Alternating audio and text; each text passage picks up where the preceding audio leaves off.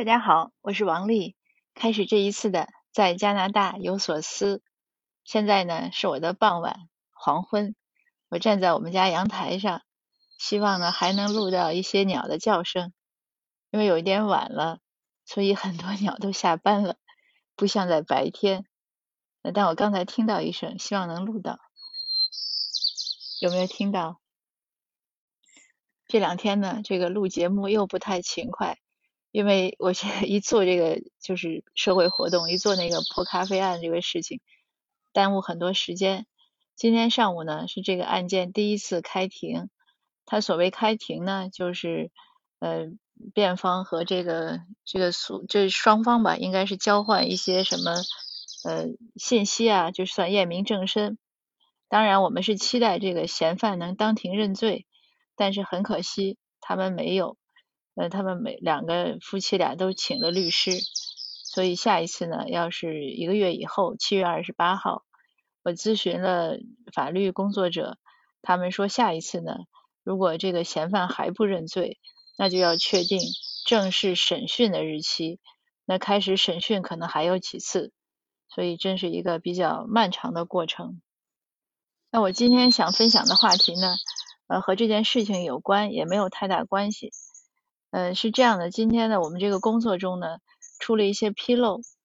有一些志愿者呢因为一些疏忽吧，就是做错一点事情，那团队中呢就有人就比较生气，就和我抱怨。那当时呢我其实呢我也是觉得这个错不应该发生，但是我的观点呢就是他们也不是有意的错，都是很尽心尽力的在做，但是出了错呢我就主张呢就是不用谴责，因为每个人的能力都有限。那当然和我抱怨的人呢就说那他可以不做，让别人做。我说呢你看看咱们这个团队这些志愿者，大家都是志愿者，你觉得谁能做呢，对吧？爬来了一圈，这个没有人做，就这么几个人做，那他没做好那也没有办法。我当时呢就没有去跟他接着说抱怨的事，我说咱们应该想想下一次怎么能把这个事情做好。那当然和我抱怨的这个同事呢他也有点不开心。他说咱俩看问题的角度不一样。我说对，我说我是承认这个事情没做好是错，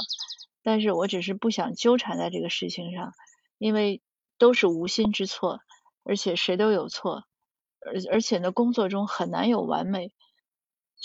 还有就是说我们确实能力有限，因为没有这么多钱去请人，去请专业的人士做，那大家做呢可不就是尽力而为。当然话说回来，可以说我就要专业的人士，但是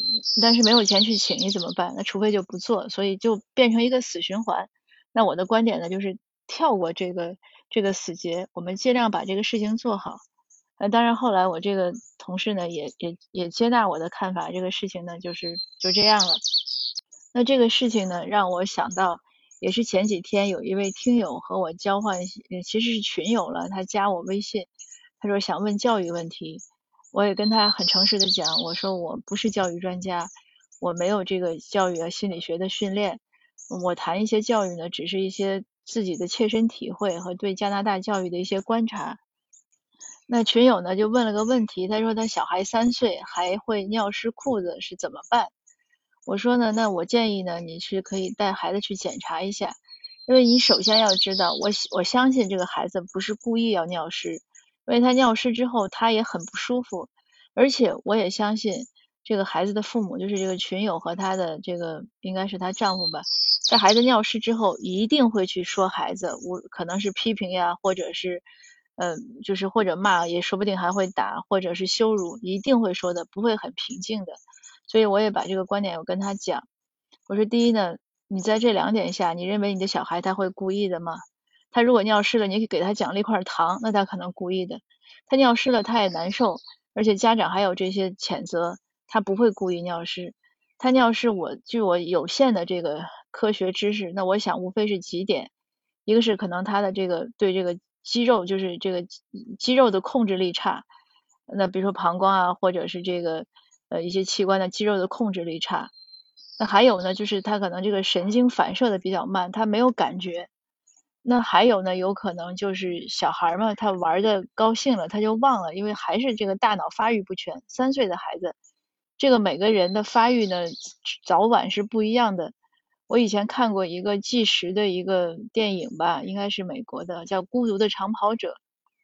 那他讲他为什么练成长跑，就是他十几岁了，上高中了，他还会晚上尿湿床。那他妈每天呢，就给他看到尿湿床，就把他的那个床单儿就晒在外面，因为一个街区的孩子都在一个学校上学，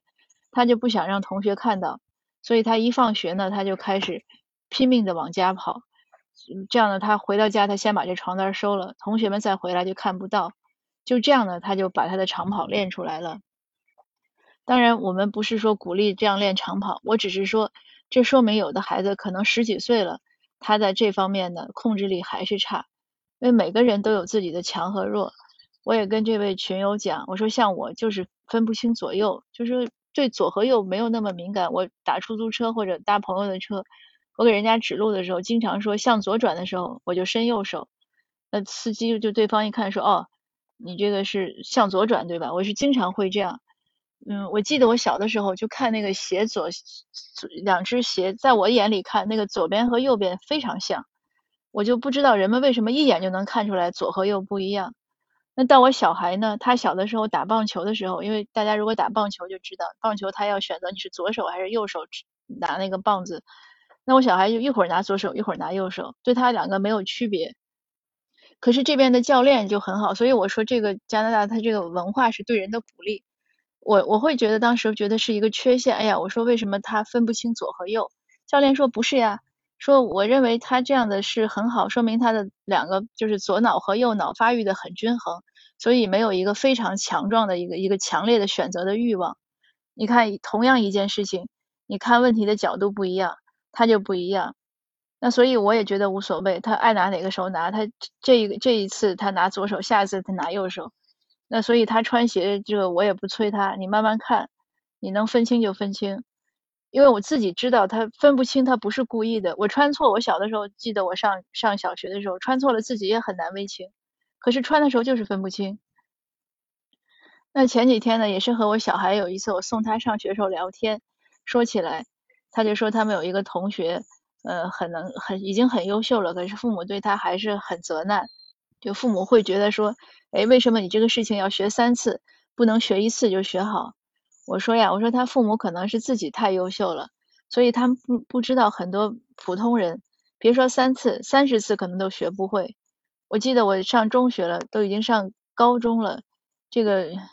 跳远要双脚起跳，我要练1个学期，他就是不协调，我跑过去就是单脚。那别人都觉得这个不用练，可是对我来说呢，就是个很大的难题。所以每个人的发育呢是差异很大的，能力呢也是这样，差异很大。那我想呢，人无完人，每个人都能找到适合自己的一个方式和一个存活方式吧，或者说一个谋生的方式。那在工作中呢也是一样。那如果我们都能就是看到别人的优点，不要只要我觉得是无心之错，都是可以怎么说呢，不是说原谅这个词是什么，就是不再去计较，那下一次呢总结经验把它做得更好。那如果这个人他不善于总结经验，那你下次只能是说，可能换一个人去做。那如果说你5个人，每个人都不善于做，那可能就要想别的办法。总之呢，我是希望，无论我们对小孩的成长，还是对自己，还是对其他人，有些地方呢是要严格，但是有些地方呢还是要给一个空间给他们，就包括对我们自己也是这样。有些事情呢可能确实是需要时间就是 take time 吧，需要时间去发展它。那我也希望我们尤其家长对孩子呢不要那么苛责，对自己当然是可以严格要求，对其他人，对孩子呀，对同事啊怎么样，有些要求呢还是可以稍微的放松一些。那说回到我们今天的破咖啡案吧，顺便也和大家update 一下，更新一下。今天呢就是这样了，我们做完了活动，媒体呢都有很多报道，可是呢我们还要等到下一次7月28号下午看看他们在这之前会不会当庭会不会认罪，如果不会呢，那就下一次继续进行，也许还会再有下一次，就是慢慢来吧。但不管怎么说呢，我觉得华人社区这一次能团结在一起，能坚持做2个月或者做得更久呢，确实是一个很令人高兴的事情。我们后院的那只小鸟好像飞走了，那我的分享呢也就到这儿，我们下次见，谢谢您的收听。